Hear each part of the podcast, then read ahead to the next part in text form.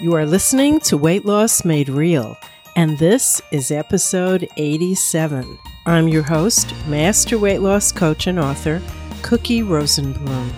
Today and every single Tuesday, I'm going to coach you and teach you how to end your emotional eating, how to bust through those urges to binge, and how to leave all your overeating habits in the past. So, if you just found me, welcome. And if you're one of my regular listeners, welcome back for your coaching session. Today, we're going to talk about this subject What if food is the most exciting thing in your life? So, get comfortable and get ready to be coached. This episode of Weight Loss Made Real is brought to you by the Freedom Group, a coaching group pursuing the goals of ending emotional eating, losing weight, and bringing more happiness into your life. With me as your coach and a beautiful group of women just like you for support and accountability. So check the show notes for more information on the Freedom Group. Here's what we're going to cover today. Get comfortable Here's our subject Do you secretly or overtly think food is the most exciting thing in your life? And even when you have things you're doing for yourself that feel good, does it seem sometimes like nothing really compares to a delicious tasting meal? And do you feel guilty or sad or maybe regretful that this is how you're thinking? So you're compounding how bad you feel? I'm going to talk about what you can do when your food and pleasure connection is so strong that nothing else comes close to it. And we're going to talk about how to insert other pleasure in your life that's unrelated to food and how to get used to seeing the positive feelings you get from other things in a different way.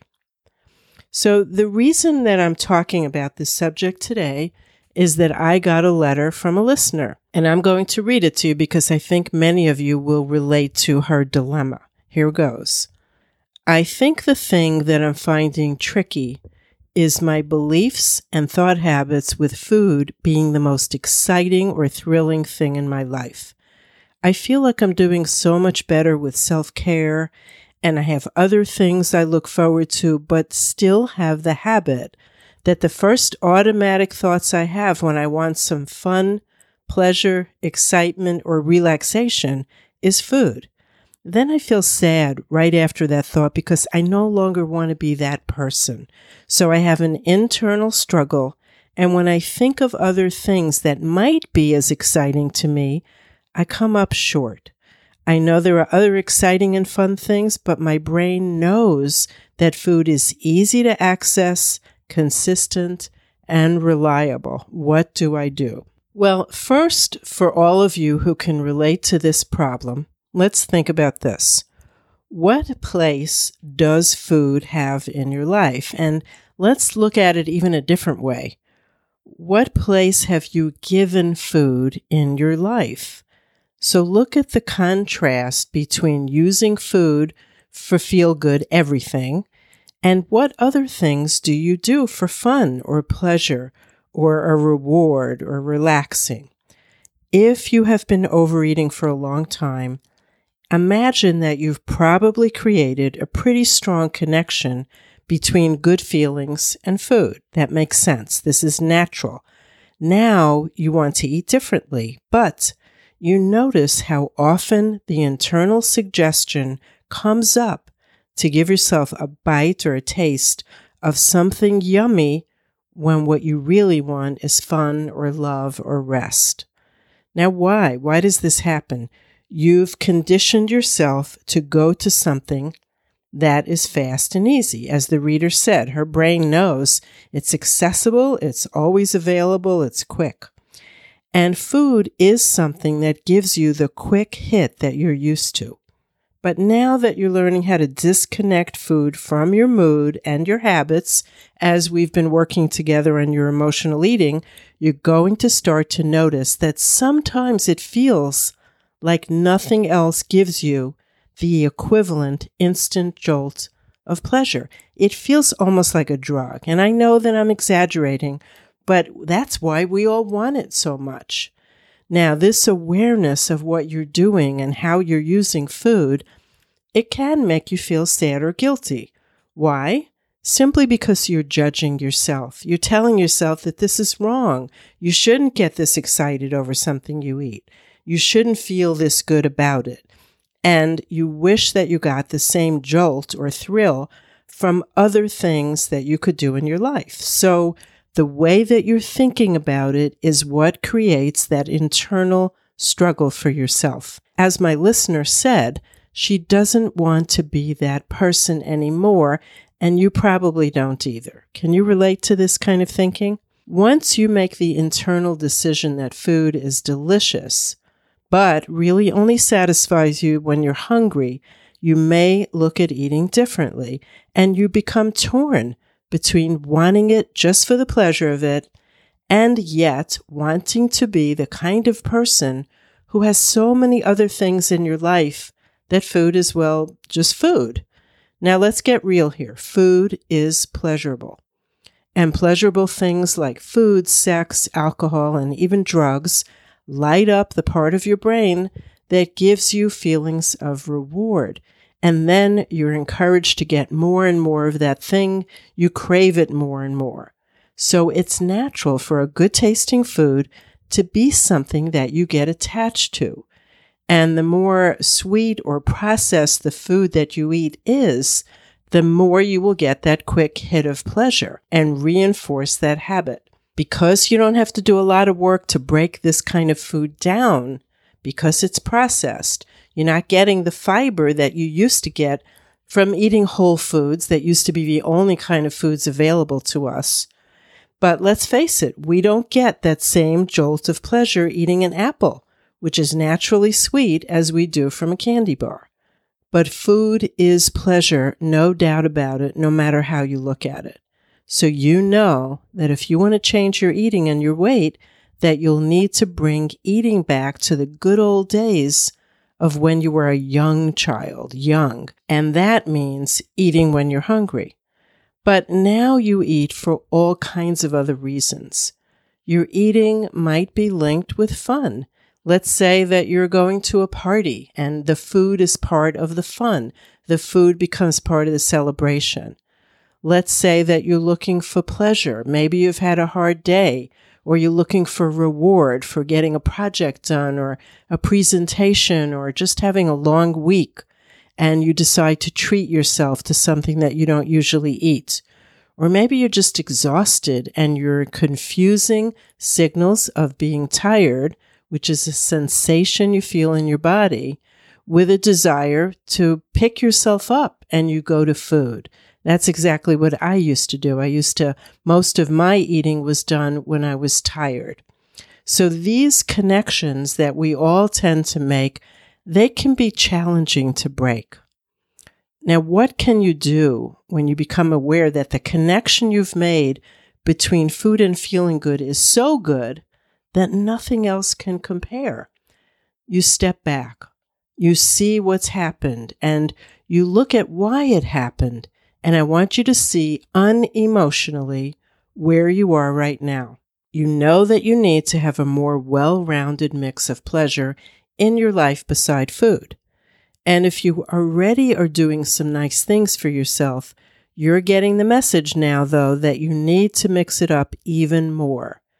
So I'm definitely not saying that you shouldn't or can't get pleasure out of your eating. You should. Absolutely, it should be pleasurable but you need to add in many other things so that food just becomes one more nice part of your life, not the main part. Have you ever heard the term foodie? You know, someone who's just enamored with food in some way, whether it's that they love cooking or they just love going to new restaurants or they love entertaining and cooking for people they love reading recipes or they're addicted to watching cooking shows or maybe they take vacations based on the food. Now, I don't know if any of this sounds familiar to you, but many, many of the people that I work with are foodies. It's a big, big way that they get a lot of pleasure. But if you want to change your eating and your weight, and have food be just one of many pleasures, I want you to take an honest look at the place that you give it in your life. If you're a foodie, you're putting it pretty high up on the ladder. So let's look at how high up on that ladder of pleasure you put it and ask yourself, what else can you start moving up there? And let's also talk a little bit about true pleasure. True pleasure is like a gift that keeps on giving. You feel it when you think about it. You feel the pleasure when you do it and when you bask in the afterglow of doing it. Food is different. If you're eating naturally and you're really honoring your hunger and your fullness and you stop at a good, appropriate time, that's when you have one of those meals that's not only delicious, but whenever you think of it, it brings up wonderful memories of that meal. When you overeat something, no matter how delicious it is, your memories after overindulging are usually tinged with guilt or regret, and your body is also paying a high price.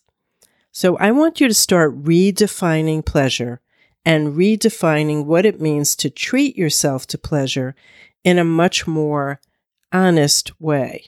You can look at this as a first step toward disconnecting the extreme pleasure you get from eating and put it in its more realistic place.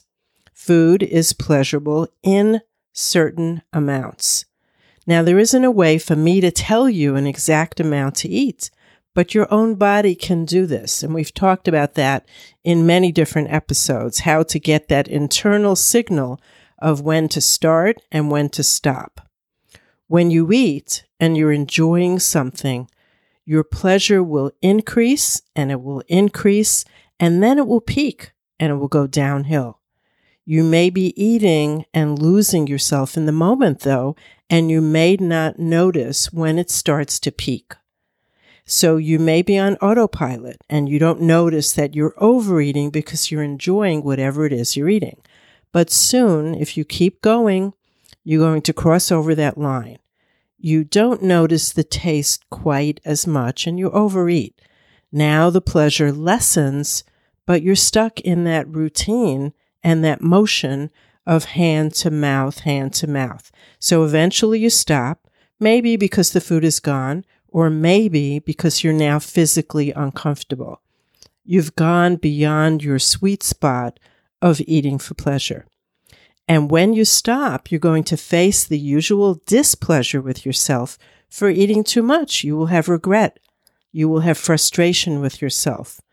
So clearly, you want to not overuse food for pleasure. I want you to have other options in your life. And we all know that there are many other options, but here's the key. The pleasure you will get from food is going to be different than the pleasure that you get from a nap or a massage or a talk with a friend. You need to stop comparing them because the physical reaction in your body that sends that beautiful sensation to your brain from eating something delicious is very different from any good feeling you get from doing something fun or thinking something lovely or being with someone you care about. Nothing is like the hit you get from something you take into your body, except maybe the feeling you get from falling in love, which they say makes you feel that hit of intense pleasure, very much related to the feeling of eating chocolate. So here's the plan. I want you to see where you are right now and look at what percentage of your pleasure is coming from food. I want you to be honest about how you feel when you overdo it on this pleasure. And now look at different pleasures in your life that you do or that are at least available to you. Your goal is not to lose food as something wonderful, but to know that the pleasure you can get from it will peak and then it will decline. And you want to give yourself just enough to peak, enjoy it, and then stop at that sweet spot so there are no regrets. And when you add other pleasures in your life, know for the most part that they won't make you feel quite like food, but you'll get used to giving yourself so many different forms of pleasure that your cup, your metaphorical cup, will be mostly full all the time or most of the time. You won't have regret and shame about your eating, and you will feel much more in balance. So here's your focus for the coming week. Take out your calendar and look at what plans you have in store for yourself for joy, connection, and pleasure in all its different forms. If your answer is none, I want you to get busy and get creative. And remember that it's not less than eating pleasure, it is different than eating pleasure, but it will feel good all the way through and when you're done. Now, that's it for this subject in our coaching session today. You know what you're going to think about and focus on for this coming week. If you've been hearing me talk about the Freedom Group and you're considering it and are on the fence, this is the last week when this podcast is being published that it's going to be open for new members to enroll. We're going to close our doors until 2018. I would love to connect with you and help you figure out this whole eating thing and not just lose that extra weight, but lose the whole problem too. So if this appeals to you, check out the show notes. I do hope to see you back here next week where we will continue to work on both your emotional eating and your binge eating step by step until they both become something you used to do. We both know that's your goal. So for now, this is your Coach Cookie reminding you that as you search for answers, keep it real, just like you. And I will see you next week.